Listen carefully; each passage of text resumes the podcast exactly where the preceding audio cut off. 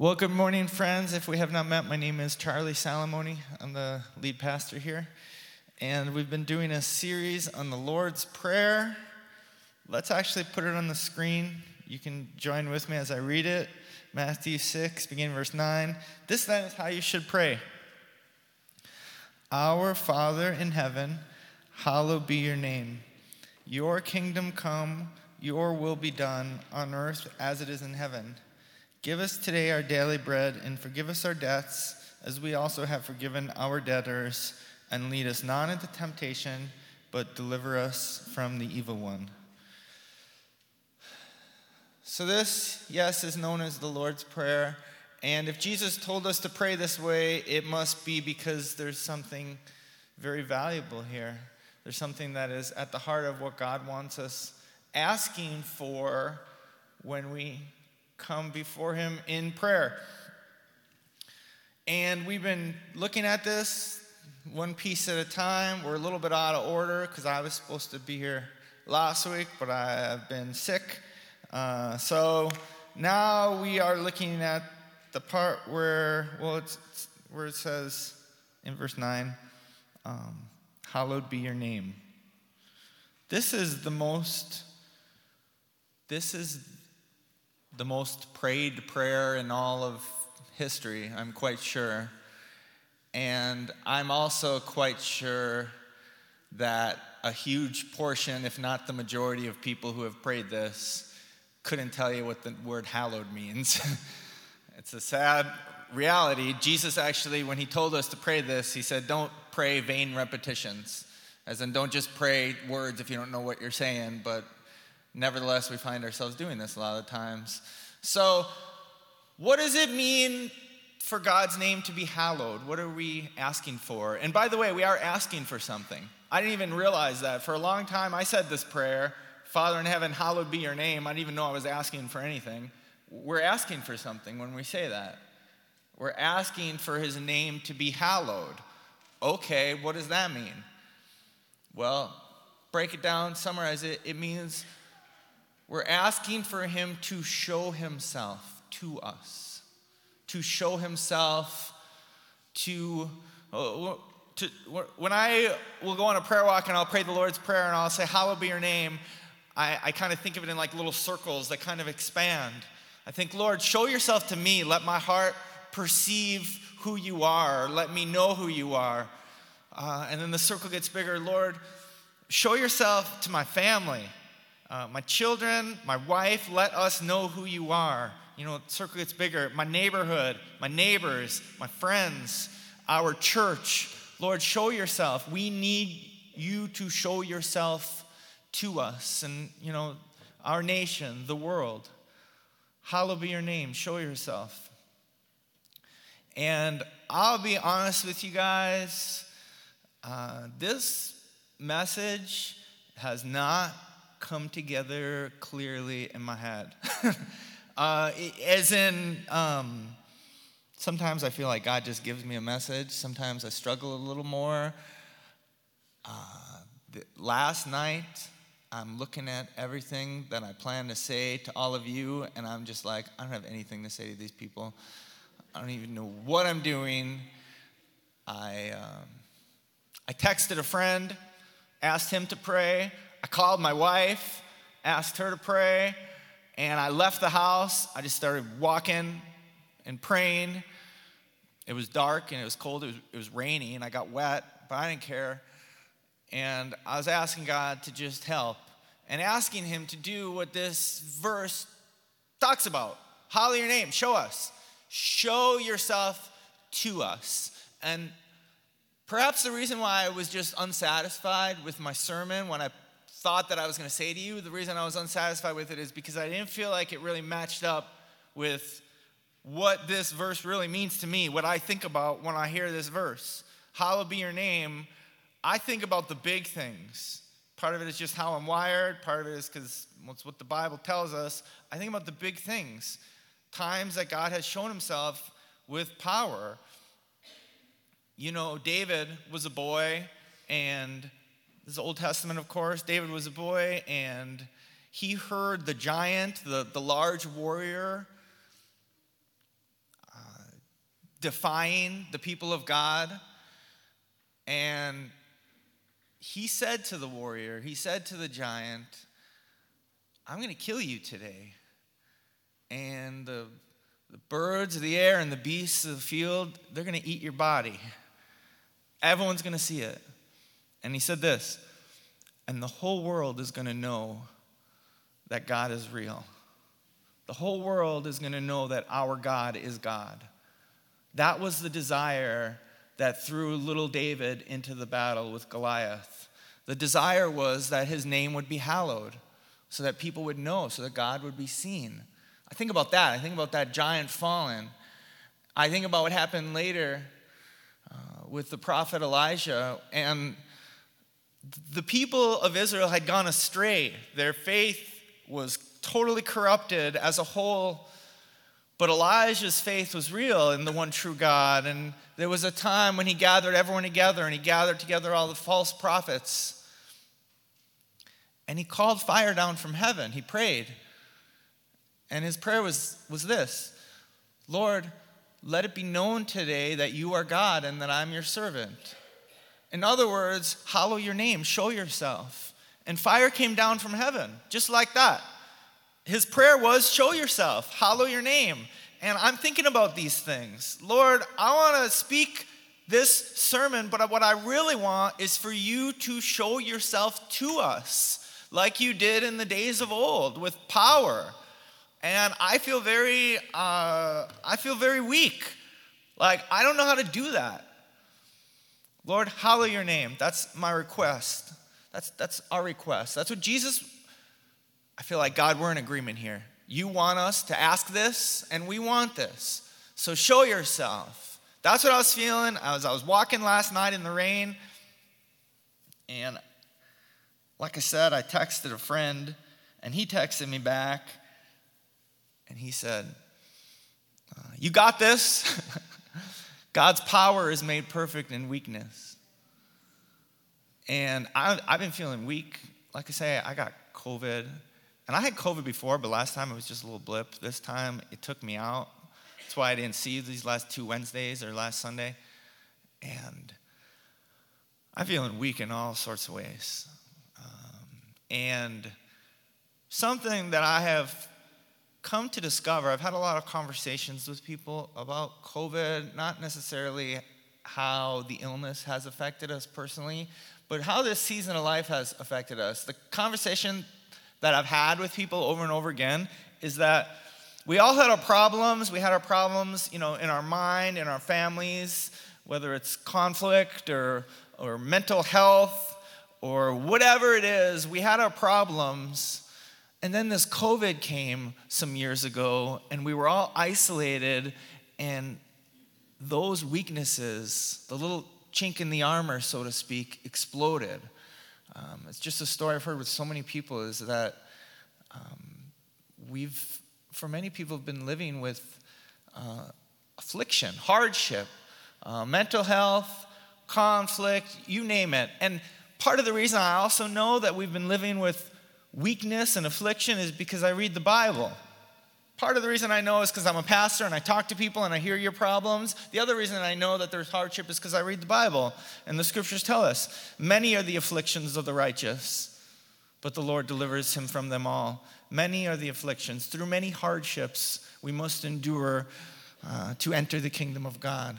Afflictions, hardships. But this is what the scriptures say, his power, the power that killed the giant, the power that brought down fire from heaven, the power that we are to experience is made perfect in weakness. What does that even mean? Well, it means this. You have your problems, you have your afflictions, you have your pain, and you individually, you can identify what that is. Maybe in your mind, it's too many things to count, and you don't even know where to get started. But you have your afflictions, you have your hardships. That is where God wants to meet you, and that is where he wants to show his power. I would love to bring down fire from heaven right now. I don't even see any wood, but I would like something to just start on fire. For real. I would love for us all to see it. But we would still have our problems when we left here. And he wants to do something greater than show us fire with our eyes. He wants to meet us in our weakness. And so we're going to talk about that, how his name is hallowed in our lives. We're going to talk about that. God's going to help me. And we're going to see him. He's going to show himself to us. Would you pray with me to that effect? Lord, hallow your name, hallow your name, hallow your name. You are God, and let it be known today. Like Elijah prayed, let it be known that you are indeed God, and I am speaking on your behalf. Lord, let it be known, let it be clear. Show yourself, Lord, and let us be a people who wants you to show yourself. Lord, we ask that in your name, like you told us to pray, we pray. Hallowed be your name. Amen. Okay, I don't know why, but even though the verse is hallowed be your name, I felt drawn to Psalm 50, and a lot of times I thought, I don't know what I'm doing here, but we're going through Psalm 50, and we're just going to trust that God knows what he's doing. It's been a weird couple weeks. So we're going to start at the beginning of Psalm 50. A psalm is an Old Testament song, by the way, scripture in the Old Testament. Psalm 50, beginning verse 1. The mighty one God, the Lord, speaks and summons the earth from the rising of the sun to where it sets. From Zion, perfect in beauty, God shines forth. God wants to show himself. What is it that distorts the image of God in this world? Sin, injustice, oppression, bloodshed. But God dwells in Zion, is what it says. Zion is a heavy word in the Bible. It's a heavy word today. It's taken upon a political context. And if you would, just leave that out of your mind for a moment. Because the Zion that this is talking about is not a Zion that you're going to find right now on this earth. Hebrews 13:14 says, here we have no lasting city, but we seek a city that is to come. God dwells in Zion. He dwells in a city, and it's perfect. It's perfect in beauty, and it shines. And here's something that I say a lot. Here's something that my soul and your soul needs to be reminded of. At the center of the Christian hope is a city. Do you know that? I'm going to read something. This is from Hebrews 11. This talks about Abraham, Isaac, and Jacob. We spent like the last year talking about Abraham, Isaac, and Jacob. And if I have my way, we'll do it again. Because there's something there for us to understand about what it means to be a person of faith. But I'm going to read just a couple parts from Hebrews 11. Just sit and listen to this for a moment. By faith, Abraham, when called to go to a place he would later receive as his inheritance, obeyed and went, even though he didn't know where he was going. By faith, he made his home in the promised land like a stranger in a foreign country. He lived in tents, as did Isaac and Jacob, who were heirs with him of the same promise.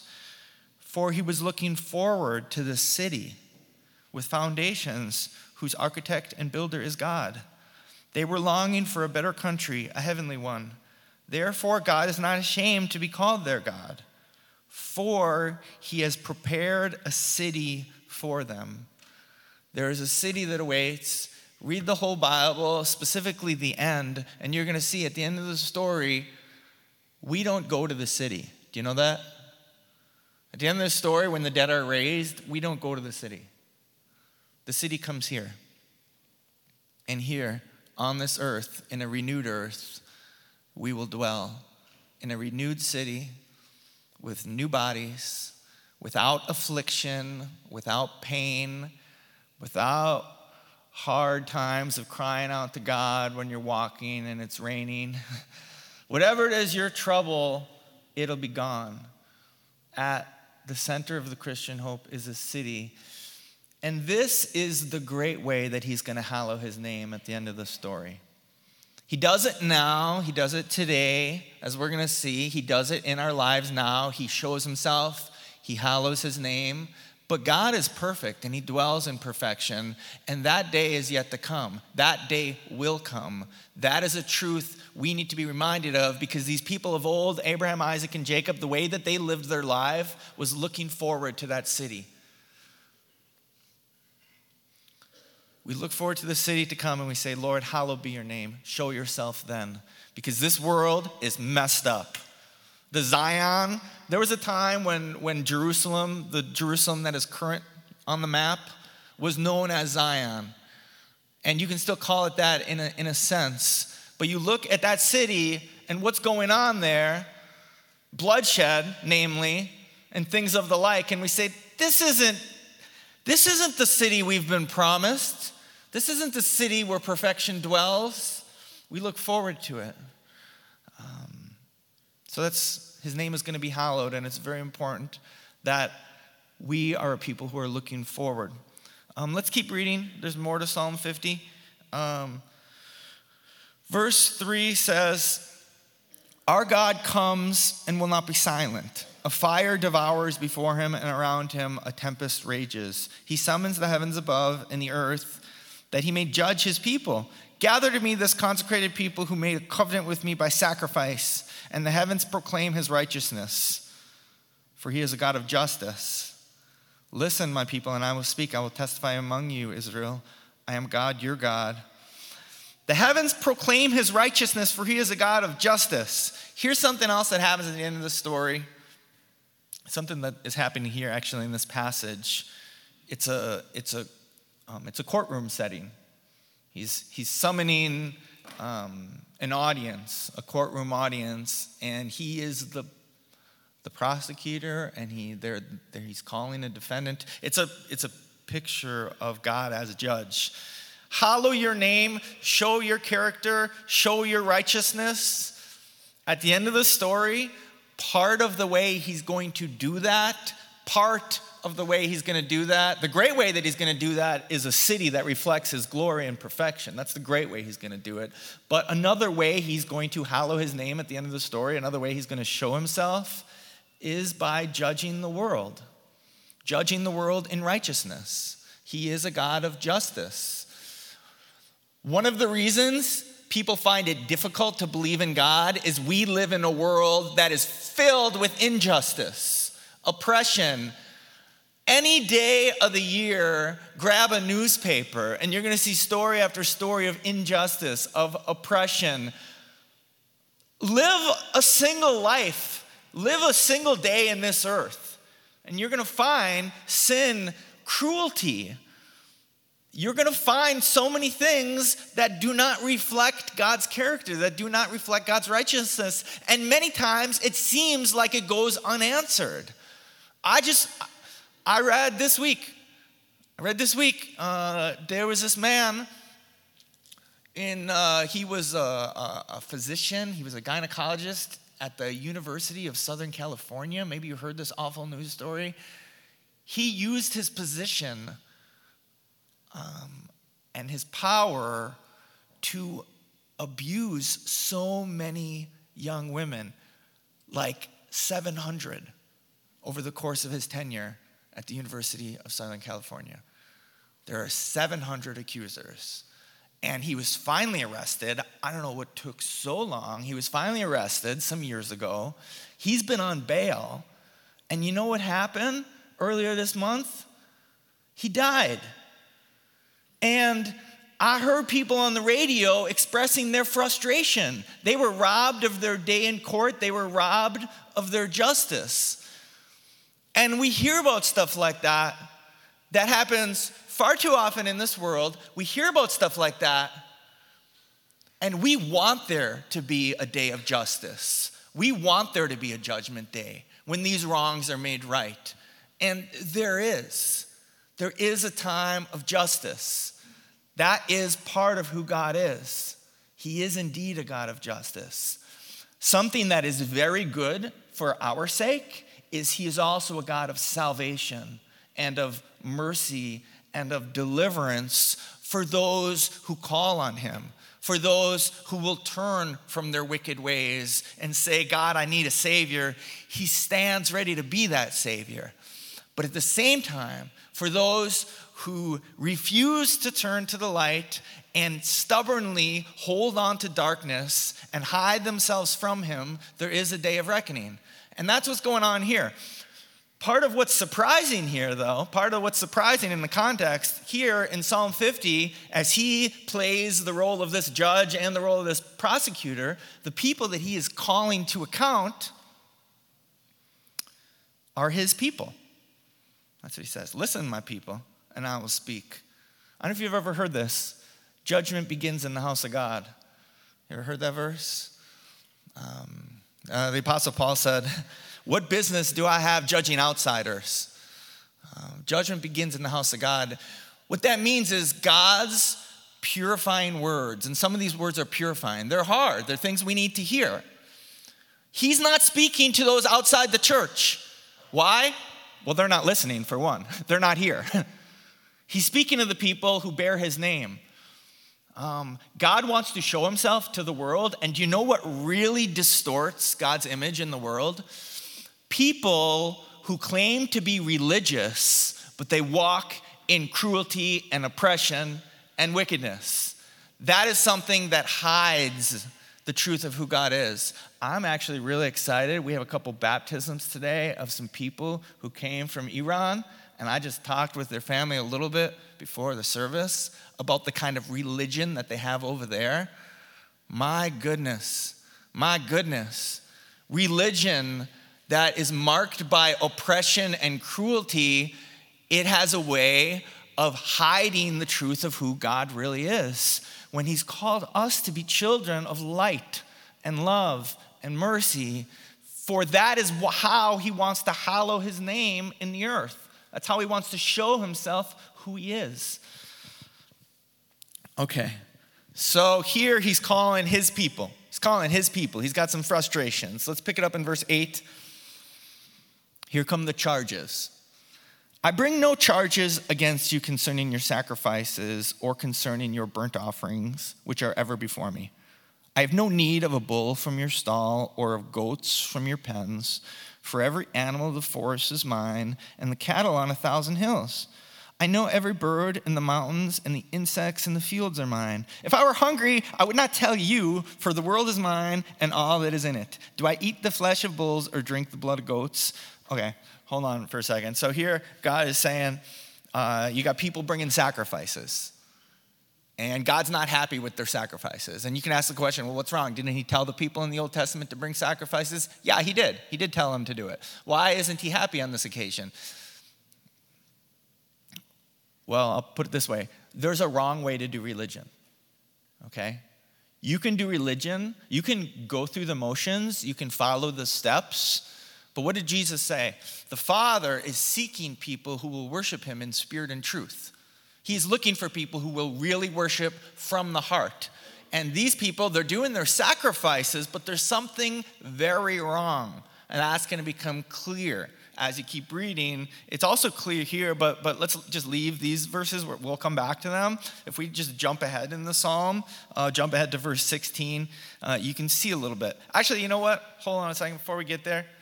Maybe I should just say a little more about this concept, about how it is very possible to do religion wrong. Here's something that distorts God's name. Here's something that keeps his name from being hallowed. When religious people are judgy. You know that? All right, that's a little bit of what I just heard from our friends from Iran. Some religious people who are judgy. But we would be fools to say that only happens in other religions. Like, Christians don't do that, right? Bad news, Christians have a reputation also of doing just that, of being judgy. Sometimes those accusations are unfair. Sometimes you can walk in love, you can walk in truth, and you're still going to be accused of being judgy. Sometimes they're totally fair, okay? Sometimes it totally happens, and a lot of people have stories, and people will tell you. My dad will tell you. My dad, who's coming to visit tomorrow, I'm excited. Maybe you'll meet him. My dad, he'll tell you, that the reason he's not a believer is when he was 10 years old, a nun slapped him in the face so hard, and to this day, he doesn't know why he got slapped, okay? A lot of people have stories about how religious people acted really judgy, and that really distorted for them this concept of who God is and what he wants to do in the world. And so Jesus showed up, and there were times, I think about this one time, where Jesus was super angry. Jesus was really angry. He wasn't angry with the people outside of the church. You know what I mean? He wasn't angry at the atheists and the non-believers. Like I said before, judgment begins in the house of God. All right? He wasn't angry with those people. He came as a missionary to save all of them, but they didn't stir his anger. You know what stirred his anger? When he went to the temple and he saw the people who bore his name and how they were carrying on. And he actually went in. They had some tables. They were trying to make money. He didn't even say, hey, can you guys please leave? No, he took the table, flipped it over. Actually, if you read the account, he made a whip before he went in there. He made himself a whip. What did he use that whip for? That's anyone's guess. There were some animals, so I guess he had to get the animals out, but I do have to wonder if animals were the only thing that that whip was made for. I don't know, but Jesus got angry. Jesus got angry at people who bore the name of God, who were religious. But here's the problem. Here's the problem with religious hypocrites. They're not actually seeking God in their heart. They don't actually want him to show himself. They don't actually want an experience with him. They want to do the religion for other reasons. So anyways, like I said, let's pick it up in verse 16. We're going to see more of this. Verse 16, it says this, but to the wicked person, God says, what right have you to recite my laws or take my covenant on your lips? You hate my instruction and you cast my words behind you. When you see a thief, you join with him. You throw in your lot with adulterers. You use your mouth for evil and harness your tongue to deceit. You sit and testify against your brother and slander your own mother's son. When you did these things, I kept silent. You thought I was exactly like you, but I now arraign you and set my accusations before you. Consider this, you who forget God, or I will tear you to pieces with no one to rescue you. Okay, these are hard words. Yes, tear you to pieces. Hard words. Once more, who is he speaking to? He's speaking to people who are using religion, but in their heart, they're not actually seeking him. In their heart, they're actually distorting what he wants to do on the earth by giving a false impression to the world of who he really is, which is a God of love and mercy. The things that's spoken up here, let's actually look at, a verse at a time. One of the accusations, one of the charges he has, you see this in verse 17, you hate my instruction, and you cast my words behind you. You hate my instruction. The word instruction, I'm not sure why it's translated instruction. That's not exactly what the word means. The word actually means correction or chastising. Discipline, it's sometimes translated. Here's something. As religious people, which we should be, one of the marks of true religion before God is we allow his word to correct us. Do you know what I mean? Not like other people. I'm not saying like other people. Oh, yeah, that person needs God's word. No, me.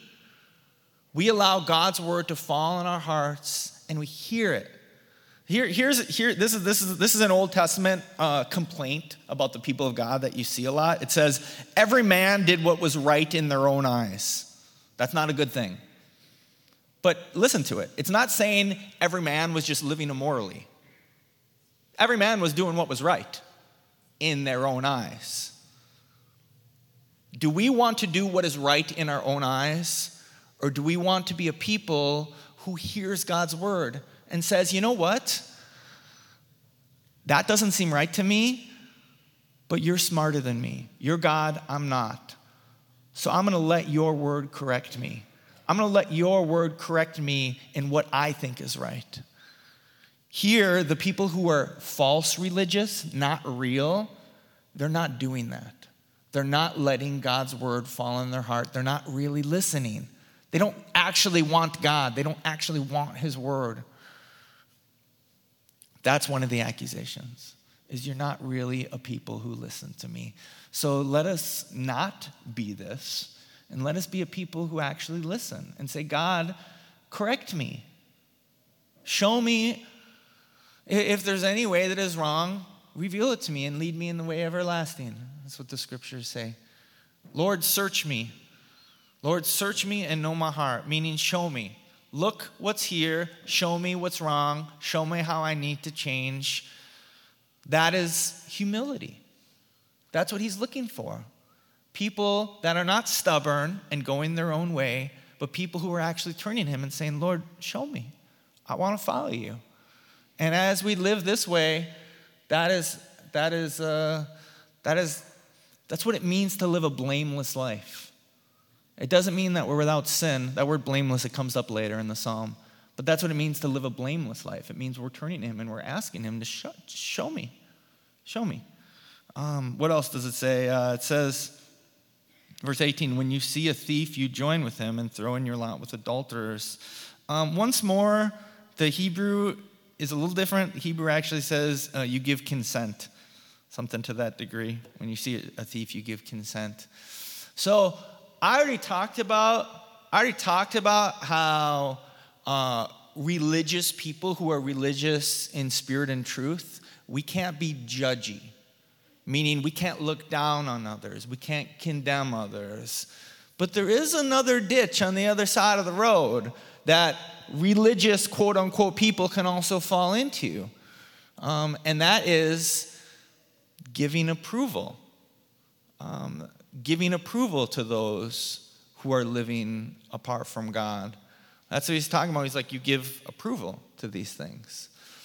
Now, don't get me wrong. I want to help us understand what I mean when I say we are to live as missionaries. It's not our job to walk down the street and point out sin wherever we see it. Okay? That's not how Jesus walked, for one. And for two, that's just not how you build trust as a missionary. That's not how you make friends and show people the way of love and mercy. It's not what you do. But you also have to be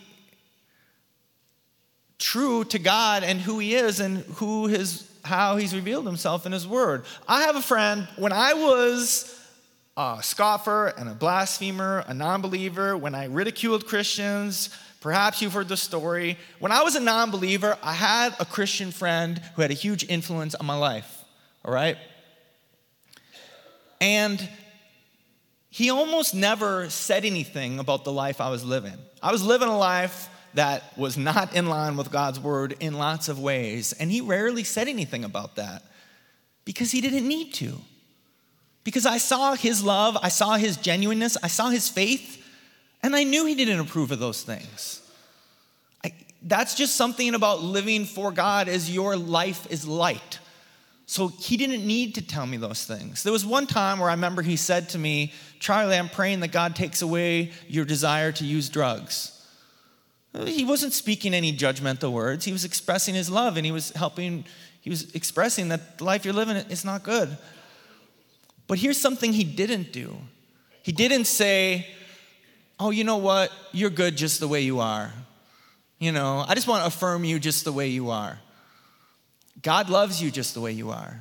But no, he doesn't affirm everything about you. Instead, there's lots in his word that calls us to correct, to change, because he wants to lead us in the way everlasting, the way that is life and light. So once more, as truly religious people, we're not going to be judgy. We don't need to be judgy. But we don't give a pat on the back to things that aren't good. Okay, that's not hard. Here's something else, another accusation. You sit and testify. You use your mouth for evil and harness your tongue to deceit. You sit and testify against your brother and slander your own mother's son. I understand these are hard words, but let's just get through it. You slander your own mother's son, use your tongue for evil. I'm going to read a New Testament verse, actually, because this might land harder. Okay. New Testament verse. This is from the book of James. Those who consider themselves religious, so this is like truly religious, those who consider themselves religious, but yet, and yet do not keep a tight rein on their tongue, deceive themselves, and their religion is worthless. Whoa. Those who consider themselves religious, but they don't watch their mouth, their religion is worthless. Oh no, let us hear this one more time. For those who consider themselves religious, but they don't keep a tight rein on their mouth, they're deceiving themselves. Oh no. Oh no. What is this really speaking of? It's really a similar idea that you saw earlier. If we care about God, we want his voice in our lives. Another verse from James actually says, let's see if I can find it. No, maybe I didn't put it in here. It goes something like this. With the same tongue, you bless God and you curse people who were made in his image. We have to be people who use our mouths to speak love, to speak mercy, to speak grace, to speak kindness. This is just simply painting a picture of someone who is religious on the surface, but they're not walking in the way of love and mercy. Now, you can understand why God gets frustrated about these things. It's not just about people doing evil, which God doesn't like, but it's people distorting his name. That's what makes it especially bad. Okay, beloved, I realize this passage, everything that's been on the screen, like I said, it's not on the screen right now, but everything that I read, I understand that these are hard words. Why is God speaking these hard words? Is it because he wants to judge us? No, on this occasion, he's speaking to the prideful because he loves them and he wants them to stop walking in their prideful way, and he wants them to turn and find true life and find true forgiveness and true mercy. Actually, let's go back. I told you I was going to go back here. Psalm 50, beginning verse 8, it says, I bring no charges against you concerning your sacrifices or concerning your burnt offerings, which are ever before me. I have no need of a bull from your stall or of goats from your pens. For every animal of the forest is mine, and the cattle on 1,000 hills. I know every bird in the mountains, and the insects in the fields are mine. If I were hungry, I would not tell you. For the world is mine, and all that is in it. Do I eat the flesh of bulls or drink the blood of goats? Okay, so here people are coming to church and they're doing their sacrifices. And like we already read, what they're doing the other 6 days a week, that's the real problem, isn't it? Okay, they're showing up to church, they're doing their sacrifices. God's not happy with their sacrifices because they're not actually living for God. They're not actually seeking him. They don't actually want his name hallowed in their life. But here, when they do show up at church, even there's a problem. That's what we see. Even there's a problem. When they're giving their sacrifices, there's a problem. What's the problem? It's kind of spoken with a little bit of humor, where it's kind of like God is basically saying like, oh, you brought a bull, a goat. Do you think I'm hungry? Like, do you think that I need your food? You think I need something from you? And here we can get to the heart of the problem. These people with their sacrifices, they think they are doing God a favor. They think they are helping God, as if God needs any help. That's what he's saying. I never needed your help. That's not why I asked you to do this. They think that they're offering something. Okay, to help understand this, my wife told me, like, when she was a kid, she used to go out for breakfast with her sisters and her aunt and her grandma all the time, and she would listen to her aunt and her grandma argue about who was going to pay the bill. And she's like, that's so weird. That was so weird to me as a kid. It's like, why are you guys arguing about who pays the bill? It's weird, huh? Why do people do that? Because there's a sense of honor with paying, okay? There's a sense of honor being the one who pays. But this is what it means to be a Christian. We're not the one who pays. What are we? We're the children. We're the children who sit at the table. Jesus said, the only way to enter the kingdom of heaven is to enter as a child, and children just come and they ask. Perhaps this will make more sense when you keep reading. When you get to verse 14, it says, "Sacrifice thank offerings to God, fulfill your vows to the Most High, and call on me in the day of trouble. I will deliver you, and you will honor me." So here, what he's doing, he's turning it around. Like, you're coming to church, and you think you're doing me a favor. In your eyes, I'm the one that needs help. Guess what? You're the one that needs help. I'm the Savior. I'm the one who takes care of things. I'm the one who pays the bills. You're the one who needs to be forgiven.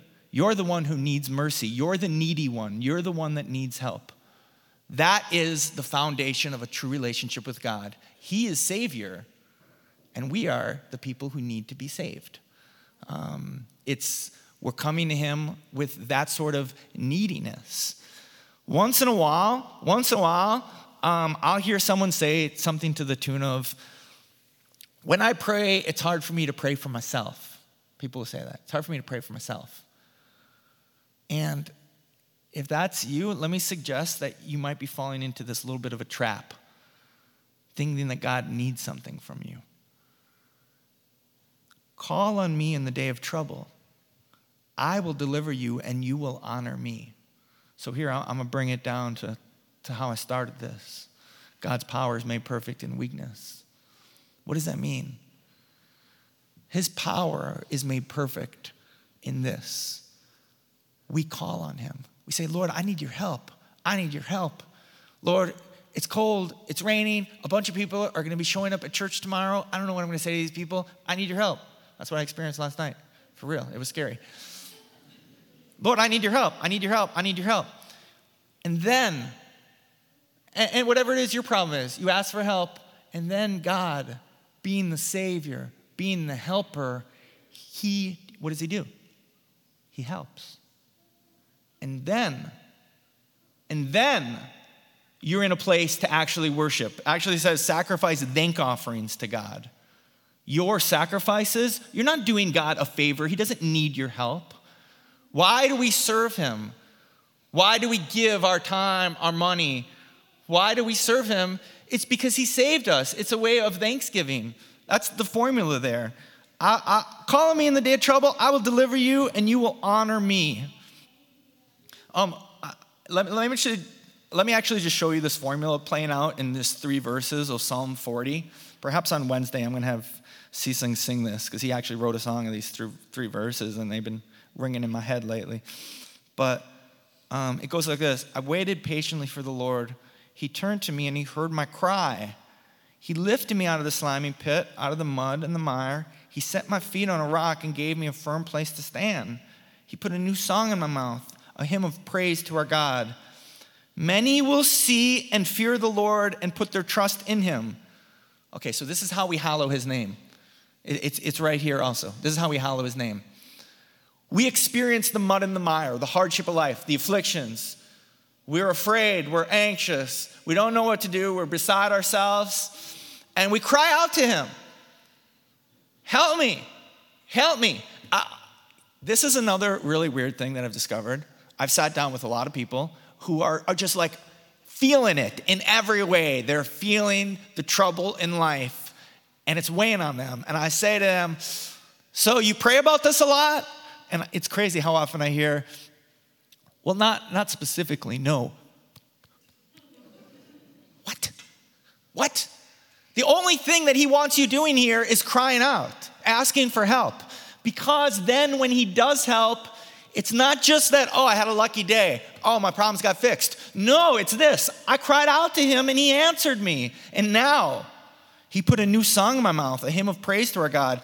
Many will see and fear the Lord and put their trust in him. He wants your life to be a testimony. It's not just about fixing your problems from a distance.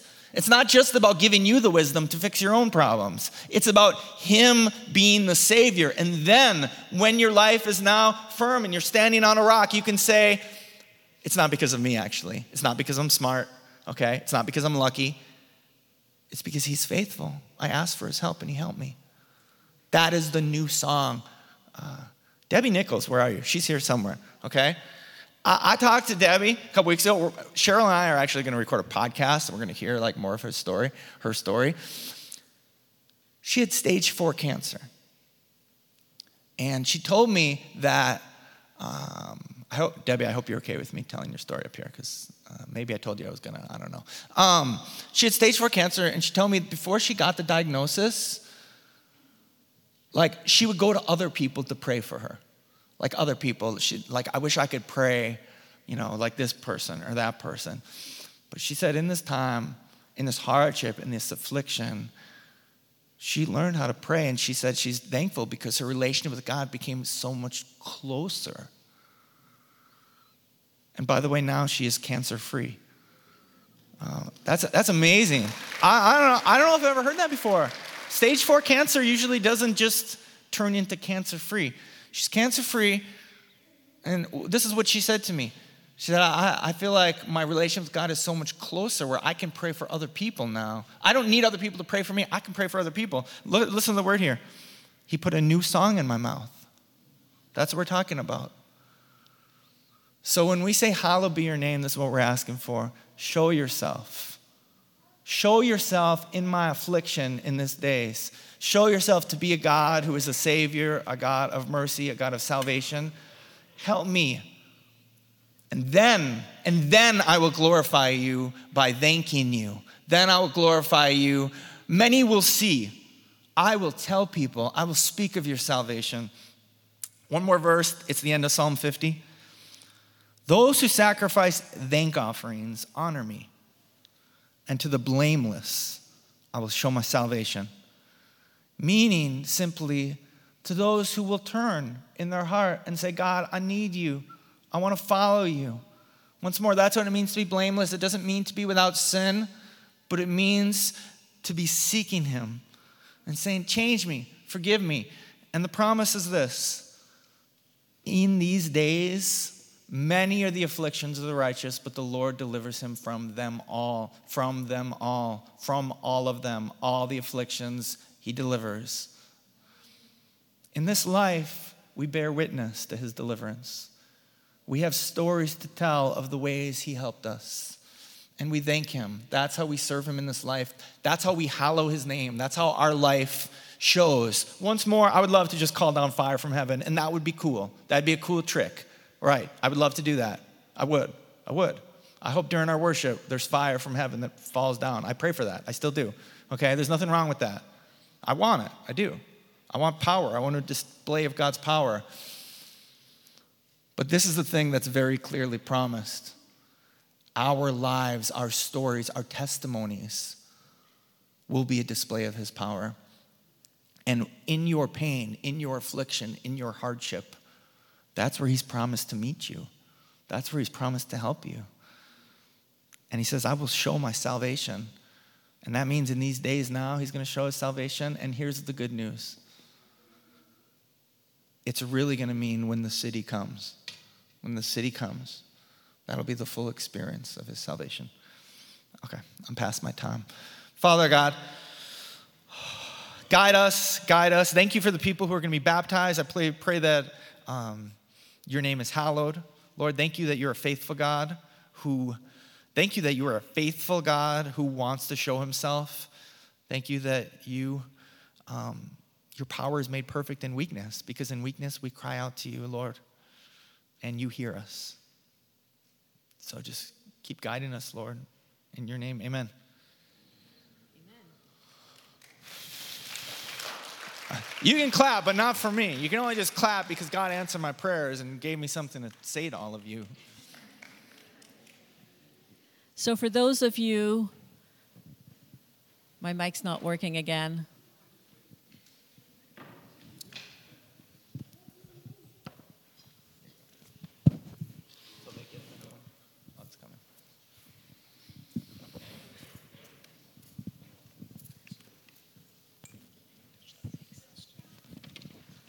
So for those of you who are in the room, you can just raise your hand and a mic will come to you. Or for those of you who are online or in this room and would like to text a message in, just go ahead and text it to the number.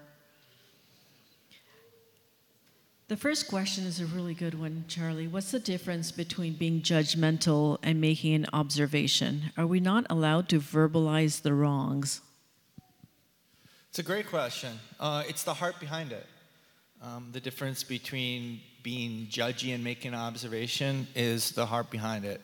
Wisdom sometimes tells you when that observation is helpful and when that verbal observation is not helpful. It's not a helpful time to make that verbal observation. I'm going to pick on my wife because she can handle it. A lot of times around 5 p.m., before we eat, she gets a little hangry. This is something I learned in the early years of my marriage. It's not helpful for me to point that out. What's helpful is for me to cook faster, okay? No, if I say to my wife, well, you're in a bad mood, not good, not smart, not helpful, okay? All right, that's just a silly example, and she's got plenty of examples that turn the other way, and, if she had the microphone, she could say stuff like that. I only say that because she's got a sense of humor. But the point is this. Just because you notice something in someone that's not good doesn't mean that it is helpful for you to point it out. We are called to speak the truth in love, but sometimes love means that this isn't the right time. You got to have the right setting. But ultimately, the difference between judgy and the difference between speaking and observation is a hard thing, and God knows the difference. But here's the thing. People can almost always tell, okay? If you're speaking about someone's sin and you're doing it with love and compassion, people can tell. If you're doing it out of a judgmental spirit, people can tell, okay? God can certainly tell, but almost always people can tell, so. How do we know if our anger is righteous? Oh, wow, that's a good one. That's a hard one. Be angry and do not sin. I